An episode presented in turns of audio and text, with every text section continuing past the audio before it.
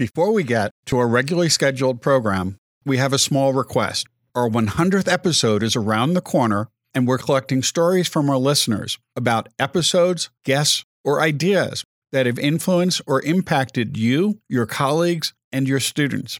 Please share your stories on teaforteaching.com. We now return to the regularly scheduled podcast. As faculty, we often don't take emotions into account when planning our courses or curricula. In this episode, we discuss the powerful role emotions play in student learning.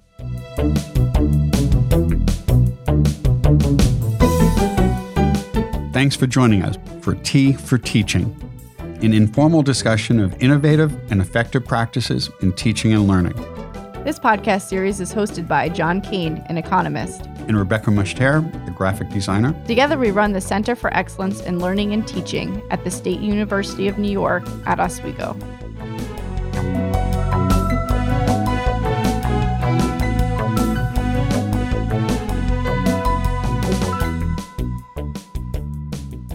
Today, our guest is Dr. Sarah Rose Cavanagh.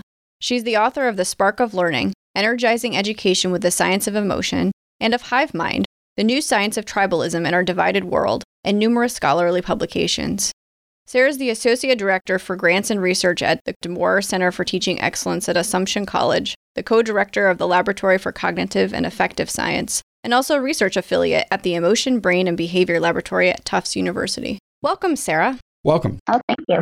Our teas today are Are you drinking tea? I am not. I am a coffee drinker and I just had a very large coffee and I'm moving on to water now.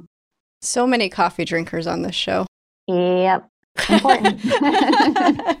I'm drinking English breakfast despite the fact that it's no longer morning. I'm drinking Tea Forte black currant tea. Mmm, that sounds tasty. It's very good. So, Sarah, we asked you to join us today to talk a little bit about Spark of Learning, in that book, you argue that faculty should design all aspects of their course to target student emotions. Yet, as teachers, we don't really think about emotions necessarily. so, she can talk a little bit about why considering emotions is so important. Sure. Well, I think when you look at what's required for learning in the classroom, you'll see that there's numerous cognitive resources that are required for learning. You have to pay attention to the material. You have to be willing to work on the material and your working memory. Uh, you have to be motivated to put effort and energy into that work, both in the class, but then also outside of the class when you're working on assignment. And all of these cognitive resources are limited. There's only so much of them to go around. You can only pay attention to so much at once. You can only work on so many bits of information in your working memory. So we have to think about how can we motivate students to direct those cognitive resources toward the class material, toward the work of the class. And I believe that emotions are a critical ingredient in doing so because emotions attract attention. They were motivated to pay attention, to work on emotional material, things that are self relevant. And we think that emotions evolved in the first place in order to motivate behavior, to push us toward things that are good for us to pull us away from things that are dangerous or irrelevant and also to tag information is re- important to remember.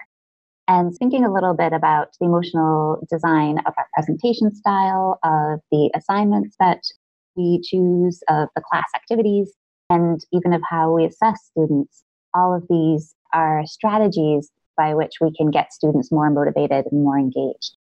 One of the things you talk about in your book is the importance of first impressions. Could you tell us a little bit about why that's so important to open the class with something that engages students' emotions? Mm-hmm. Great. Well, I think that students come to the class, they have busy lives, lots of things pulling them from work of the class. And when they first come into the class, we need to spark their curiosity. We need to get them engaged and to focus them on the work of the class. I had a speaking engagement in Tennessee on the Spark of Learning, and their planning committee was reading Priya Parker's book, The Art of Gathering. So I picked it up in the airport and I was reading it. And she talks not about classrooms, but of any gathering or meeting space. And one thing she said that I love that I thought was very consistent with this idea of first impressions is you shouldn't start with logistics. She says, don't start a funeral with logistics. Don't stand up and say, here's the parking information. And I think that we can use that lesson in the classroom. Like, why start a class with, oh, here's the learning management system, and here's what happens if you plagiarize, and all of these logistics that are kind of boring and kind of ugly. why not start with the idea that we're launching in this intellectual journey together? here's what drew me to psychology or literature or chemistry. Here's what I think that you're going to take from this class. Here are the things you're going to learn to start with that passion that's going to form students' feelings about the entire semester. And so I think that first impressions are important. So perhaps going over the syllabus interminably on the first day may not be the best strategy. right. to follow up on that a little bit, though, syllabi have all these policies and things. Is there a way that we can tap into this emotional connection in a document like that that can feel very policy oriented and yeah. rules oriented? Well, I think a couple things. One, I wish I could remember the person's name, but probably five years ago now, I saw some person's blog post on Twitter or something.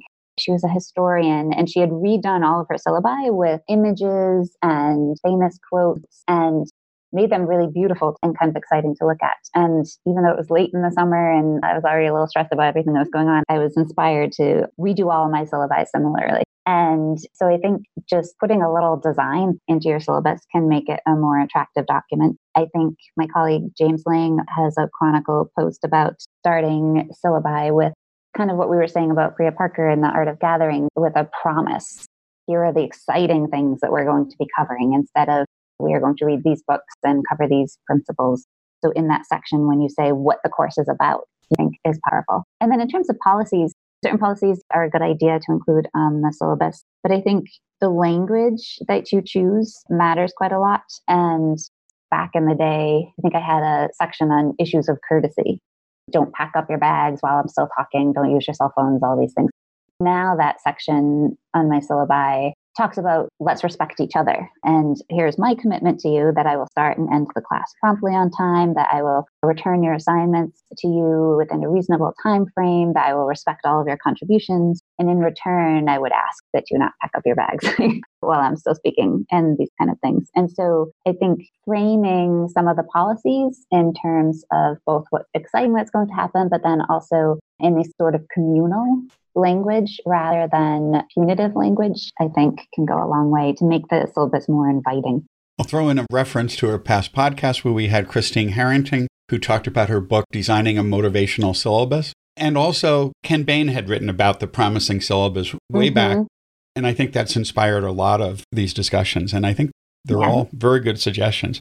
We should all do more of that, I suspect. So, we talked a little bit about the setup in the beginning of the class some of that is also just designing what assessments there's going to be and what the assignments are going to be. So, can you talk a mm-hmm. little bit about how we can plan for emotion in those kinds of design aspects as well? Sure. And here I'm going to cite Reinhard Pekrun, a researcher, psychologist, and he has an entire theory of academic emotions. So he was having a lot of these thoughts before I ever did. And his theory of academic emotions, he calls the control value theory of academic emotions. And by control, he means autonomy. So giving students choices, giving them flexibility and the sense that they're crafting their own intellectual journey, not just that they're submitting themselves to yours. and then value really being about some of these things that we're talking about in terms of emotional engagement, but also the whole idea of relevance the students see the relevance of the assignments and the assessment. And relevance is multifaceted. It can be relevant for their personal lives, for their future careers.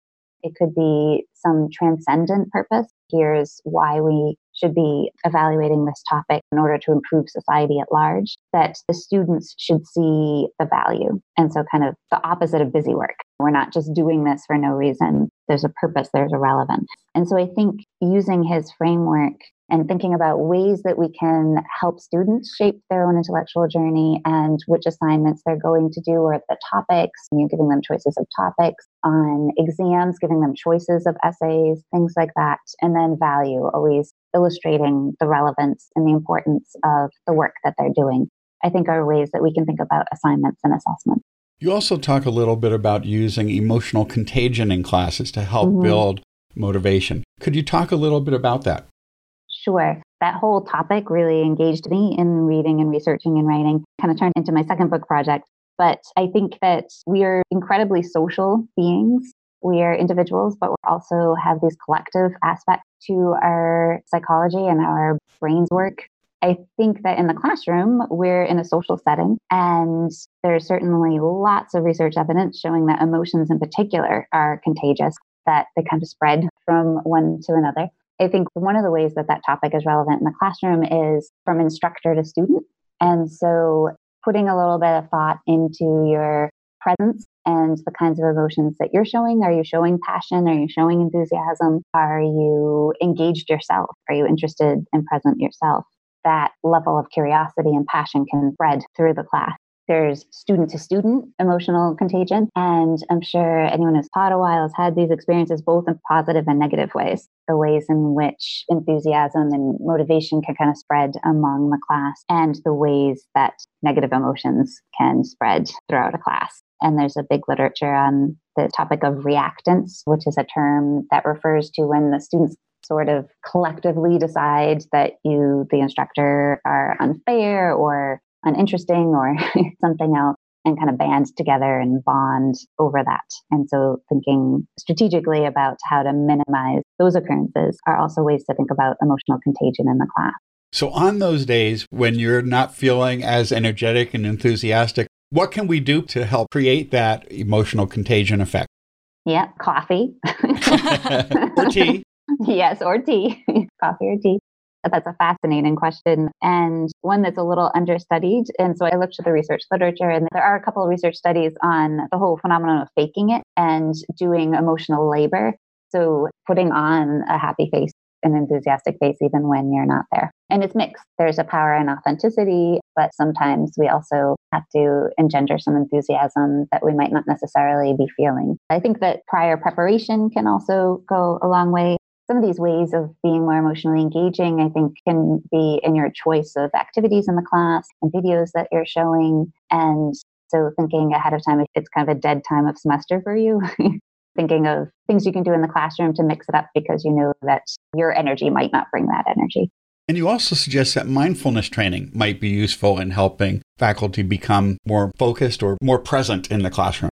Yeah, mindfulness is super interesting. I think it's one of those topics that are so multifaceted that they're hard to break down and study from a psychology perspective because mindfulness itself has attentional components, it has components of acceptance, but research shows that mindfulness is really good at bringing people to the present moment. And I think that some of these presence and performance related topics, a lot of it is are you there with the student? Instead of off in your own mind creating your shopping list or thinking about your manuscript that's overdue.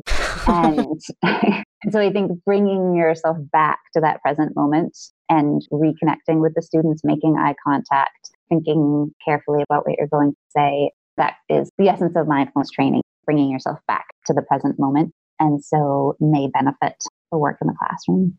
Can we talk a little bit about those negative emotions? Mm-hmm. you know, sometimes that happens. You're having a bad yeah. semester, something goes wrong, and then perhaps that contagion effect really does happen in your class and you need to bring it back. Yeah. Do you have some strategies on how to bring it back? I think that those emotions tend to build within the class itself when students aren't feeling heard, when they're not feeling that autonomy and they're not feeling that control. And I think a lot of those emotions are around perceptions of unfairness and status and authority. So, some of the ways to work on that, I think, are being transparent and having open conversations with the students, doing mid semester check ins, you know, giving them a voice, you know, a way for them to, instead of telling each other what they don't like about your class, to tell you. and then that in demonstrating that you care, that you want to know what their feedback is, especially if you're able to make slight changes, because they might have a point, and none of us are perfect but having that open conversation and valuing their voice, I think, is a way to try to alleviate some of that reactance. The literature on reactance shows that the best defense is a good offense. Preventing it in the first place, some of the ways that the research suggests to prevent it is again that presence and immediacy, this whole concept of immediacy cues, things like eye contact, using inclusive language, varied vocal tone, things like that, that show students that you're there with them have been some of the best variables that predict lower reactance and lower negative emotions over the semester. There's some really great tips on immediacy in the episode we had with Jennifer Knapp. Oh, good. I'll check that out. You also talk a little bit about self disclosure as a way of building more immediacy. Could you talk to us a little bit about how self disclosure might be done productively mm-hmm. and when does it go too far?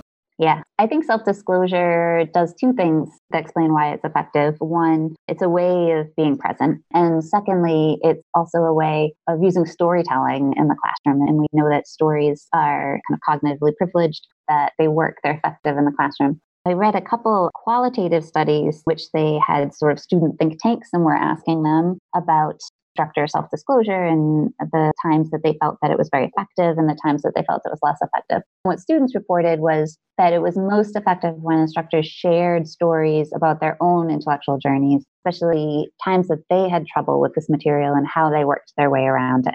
I always tell my students that I failed to get into a single graduate school the first time around, and they love to hear that because it shows that when you look toward your goal, it's not always smooth sailing we all hit bumps in the road and have to re strategize. Some degree of personal one on one disclosure is also effective, talking about the game you were at with your kids over the weekend or your favorite movie and things like that, just because it makes you a person instead of just authority figure at the front of the room. I thought we were all robots at the front of the room. I didn't understand that we weren't that. yeah, it always surprises me when my students perk up whenever I share something personal and I'm like, I'm this old fogey. it surprises me that they're interested, but they are, I think, for those reasons. I think reasonable boundaries, they don't need to know about what they don't need to know about. they don't need to know everything. We've talked a little bit about design and thinking about getting students motivated together and us helping them get motivated and them motivating each other. But you also talked a little bit about the strength of emotion and being able to just process and remember things. Can you talk a little bit about that and maybe some strategies that we can incorporate into our classes related to that? Sure. I mean, I think primarily the first thing that I always think of with emotions in that sense is grabbing attention. And we have lots of literature showing that on a very basic neurological level, emotional stimuli mm-hmm. arrest attention. And I ran into a blog post after writing the book that I wish I had run into before writing the book by Cantina Smith. And she talks about using emotional hooks in the classroom. And I love that term. And what she means by that is kind of sectioning up your class into whatever makes sense for your length of your class and your material. And then beginning each segment of your class, of your material, with an emotional hook. Something hooks them in. and that can be using videos, stories, again, are really great reading passages that are emotionally interesting again demonstrating relevance for a career or for something else I, I was running a workshop at northern illinois university and one of the professors there shared what she did she was in a nursing program and in one of her freshman classes that were really a lot of work and students often got discouraged she would have the students who had just graduated and now were in their internships come back and talk about how the material that they learned in that class, how they were using it in the field at this moment and how they were so grateful to have those skills. And I thought that was amazing. That was a really powerful way of hooking students' attention and saying, okay, this material might be a little boring, but it's really important that isn't too flashy. I think sometimes people worry that what I'm talking about means that we're just purely entertaining the students. And I don't think that's the case. And so using those emotional hooks. Memory is interesting. It's a little trickier because there is some evidence, I shouldn't admit this, that when you do something really emotional, that students remember the emotion and then not what comes next. because they're so like, caught up in the emotion. But I don't think much of what we're doing in the classroom is making students super emotional, but just like giving them a little bit of a prime. We're more likely to remember things that are novel, that are interesting, that, that get us a little outraged, that get us a little passionate. And so I think that at a very basic level, emotions benefit these cognitive resources. One of the emotions you talk a little bit about is frustration, and that it can be useful sometimes to confuse students a bit. Could you talk a little bit about that? Sure. When I talk to people about ideas in the book, they sometimes think that I'm advocating that students should be happy all the time, that it should just be nothing but positive. And I, I don't think that. I think that some frustration is uh, natural, part of the process of learning. There's experience sampling studies where students are learning new skills on computerized tutorials and also reporting on their emotions, like on a dial at the same time. And it shows that as the students learn new skills, it's a repeated dynamic cycle between initial confusion, because they don't know this yet, they start strategizing, they start trying things, working on it, and then they're frustrated. Then they solve that level or skill or problem, they achieve learning, and then they have this flash of pleasure. And then the tutorial system brings them to the next level and they're confused again. Uh, and that learning seems to be this repeated dynamic cycle. I think that that's very true. I think helping them navigate that through self disclosure, through transparency, saying, hey, you're going to get frustrated, and that means you're learning. That means that this is something you haven't encountered before. I think this can help navigate them through because you don't want them to get so frustrated that they get anxious and worried. So normalizing and acknowledging that that's part of the process. But I think it is. I think it is part of the process of learning.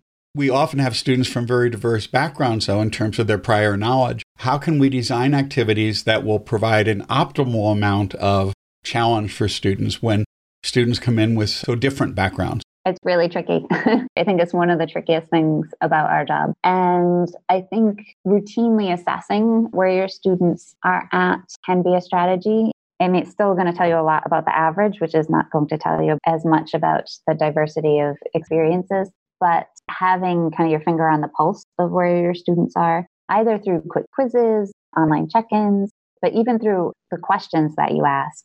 I read Doug Lemov's book, I'm forgetting the title, but he worked in high school and studied star teachers who were having really amazing outcomes, even in high schools that had low resources. And one of the recommendations that comes out of his analysis of those teachers was asking questions in ways that really reveal the student level of knowledge instead of saying, Does everybody got that? Or does everyone understand? asking those questions so that you can have a gauge of where all of your students are. Smaller classes, you can do more personalized, focused things one of the works that I read had talked about giving progress feedback as well as discrepancy feedback. So having papers be due in segments and not only showing students where they needed to improve, but also telling them where they have improved.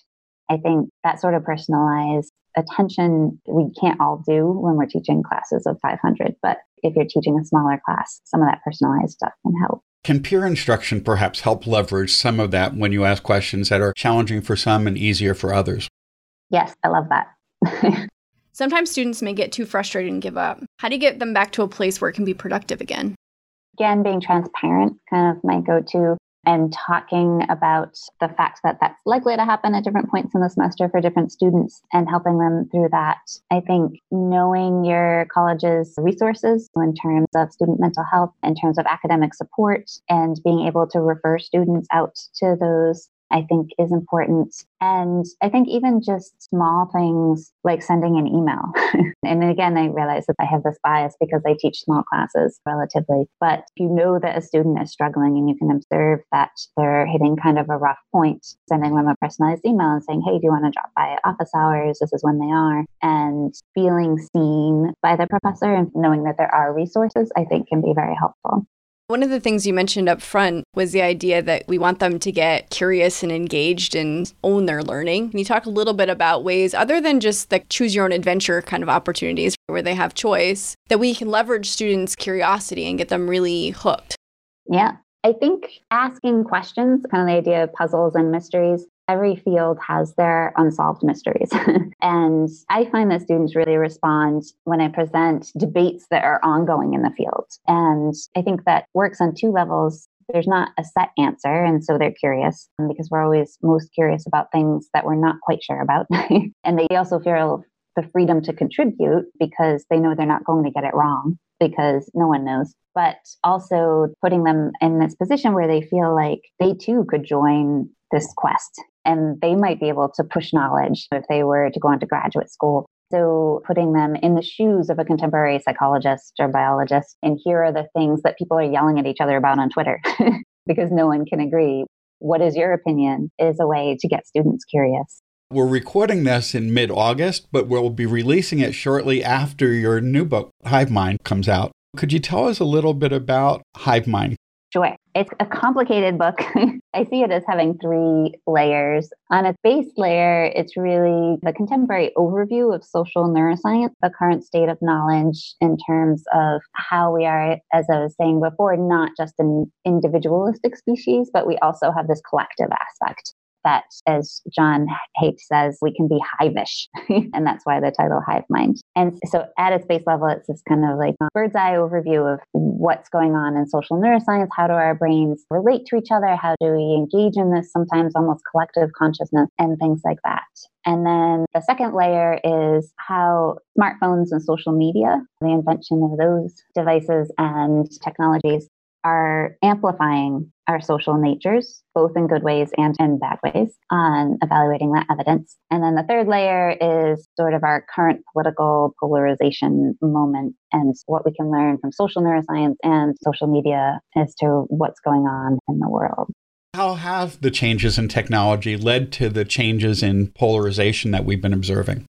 Yeah, it's a fascinating question and one that would be a great question for a class because I don't think we know for sure. But anyone who has a smartphone or is on social media, I think, has seen evidence of this polarization and felt like it has become more extreme. And certainly there's some polling about in the States Republicans and Democrats and how comfortable you would or wouldn't be if your child married someone of the opposing political party. And those sorts of studies are definitely showing greater polarization. And there's a lot of principles in terms of when you get together with a group and you begin discussing your opinions and you're sharing your opinions, that your opinions become more extreme because you're hearing it echoed back the whole phenomenon of group polarization and echo chambers. So there's evidence that that's making all of that worse.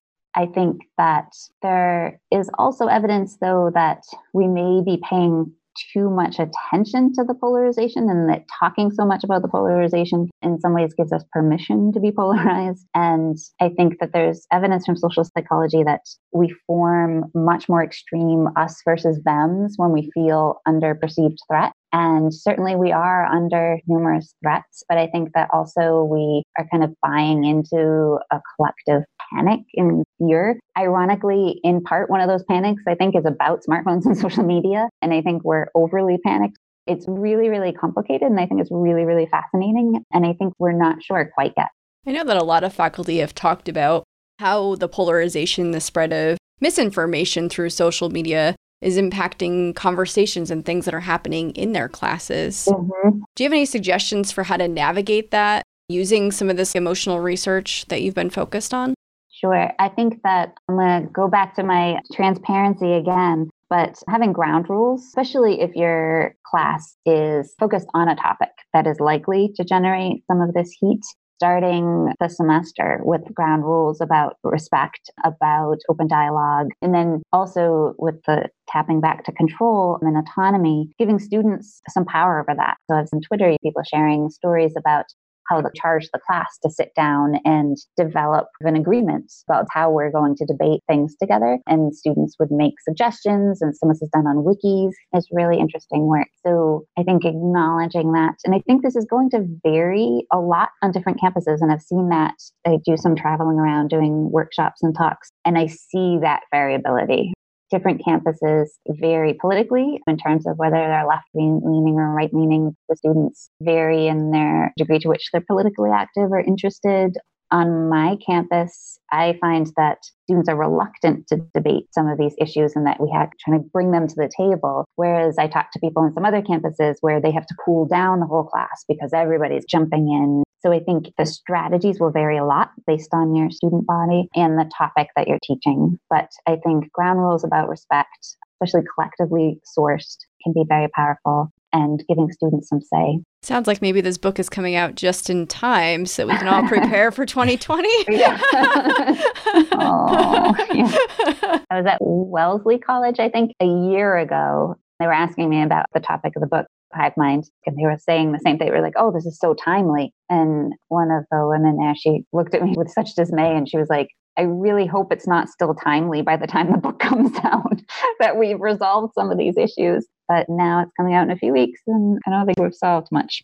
Is some of it, though, a shift from national media where the major newspapers and TV stations and so forth had to appeal to a broad audience? So they aimed at the middle of the spectrum. And now we've diversified, as has happened in many other areas with music and arts as well, so that now any particular point of view can develop its own hive and extreme views can spread the, perhaps more easily. It's like the long tail idea. Yes, I definitely think there is a lot to that. And I think that some of those things are, when we're not looking politically necessarily, are really positive. It allows social media and has allowed people of like mind to find other people of like mind in terms of like hobbies or interests or people who share their life experiences. I interviewed some people in the book who have had those experiences. There was no one that understood them or they were disconnected from their heritage and they were able through social media to connect. But I think that it is more dangerous when it's news sources and politics. One of the issues I've seen in my classes in the last several years is that people used to disagree about policy outcomes, but they generally didn't disagree about basic facts and evidence. And now I'm seeing a lot of that in classes in ways I've never seen until the last few years. How can we deal with that type of an issue? Yeah, there's some great people working on this issue. Mike Caulfield has a whole fact checking literacy. It's a free online PDF book and he has what he calls four moves to fact checking. And what I really love about this is it ties into the emotional piece and understanding how humans work because other approaches to fact checking and media literacy are really laborious. There are 12 steps and I think unrealistic for how we engage with information. And he has I don't know each one of his moves, but there are four moves for checking facts in which students can quickly advocate for certain information and look for the background, look for actual scholarly sources on it, and get to a better place of is this actually information that's true? And I do it with my own students, my intro psych students. We do a little fact check on a couple different memes to get them used to that sort of thing. Because if we can't agree on facts, then we're going to be in a lot of trouble. It sounds to me like talking about emotions in general, no matter what your class is, mm-hmm. could be a benefit in helping students understand and sort through the difference between an emotional response to something versus a cognitive response to something. Right. I think so too. My research background is in emotion regulation. And in the book, I advocate for using cognitive reappraisal, which is an emotion regulatory technique in which you reinterpret the situation or the emotion that you're having and there's some really fascinating work being done using cognitive reappraisal to people on two sides of intractable conflicts. And it is effective. And I think using emotion regulation and regulating our own information, especially as it intersects with facts, especially facts that are political, I absolutely agree is going to be a critical strategy. Do you have like a Cliff Notes version of that that you could share with folks who are maybe not in your field that we could share that information with students? Yeah, sure. I think that one of the basic examples I give for cognitive reappraisal is, you know, if you're fired, you get a pink slip at work. And you could interpret that on the one hand as you are a failure, you're never going to have another job, that this is a devastating loss. And that's going to lead you down a trajectory of a certain emotional response. Or you could reappraise it as, you know, you know the company is downsizing and it's nothing personal, that you would always wanted to shift careers to these, and this is an opportunity to do that. And that set of appraisals or interpretations is going to set you on a very different emotional path. I think that reappraising some of these us versus them. You talk to people on either side of the political spectrum and about the opposing political side. And there's also a lot of dehumanizing speech. They're monsters, they're evil. I think when we engage in those appraisals, it's just going to drive us further and further apart. And so reappraising those. Yes, disagree with this person on this policy, but trying to see their perspective, trying to have that conversation, framing them as a human being who has different opinions than you rather than a monster or a creature, I think are powerful ways of trying to step back from some of the heat of this polarization. We always end with the question what are you doing next? I'm going to answer that on two levels. One on the like spark education level, with my colleague James Lang, we're focusing our attention and have some grants out the door on grading. And so you think about emotions in the classroom, emotional moments in the classroom, I think being graded and handing back up grades, students' reactions to grades as one of the, the most emotional moments. There's a lot of literature showing that students find receiving grades demotivating. Sometimes if they get a lower grade than they expected, they won't read any of that careful feedback and it can be unreliable um, from professor to professor, from student to student. There are biases, gender biases, racial biases in grading. And so I think we kind of need to fix grading, and that's what we're turning our attention toward next. On the writing side, I'm working on a book proposal that's going to remain mostly secret, but it's going to be something fun. I don't want to think about politics anymore. I sometimes joke that writing Hive Mind, it's like I sat down and developed like how many hate lists can I get on? and that's like the, the level the chapter outlines. So now you need balance. You need to get on the Yeah. good list, right? So I want to do something like a little fun. It will still be psychology and neuroscience, personal anecdotes and interviews and things like that. But I want it to have nothing to do with politics. Sounds like a nice place to be. Yeah. well, thank you so much for joining us. It's been really interesting. And I think faculty, as they're getting started in the new semester, will take advantage of some of this information as they move forward. Awesome. Thank you. This has been such a pleasure. Thank you. And I'm looking forward to the arrival of Hive Mind, which should be in early September, I believe. Yep, September 3rd. It will be out by the time this podcast is released. Yeah, September 4th. Oh, that's so cool. My publicist will be so pleased.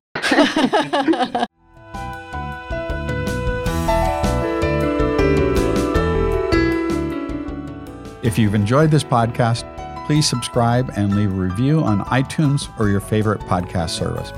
To continue the conversation, join us on our Tea for Teaching Facebook page. You can find show notes, transcripts, and other materials on teaforteaching.com. Music by Michael Gary Brewer.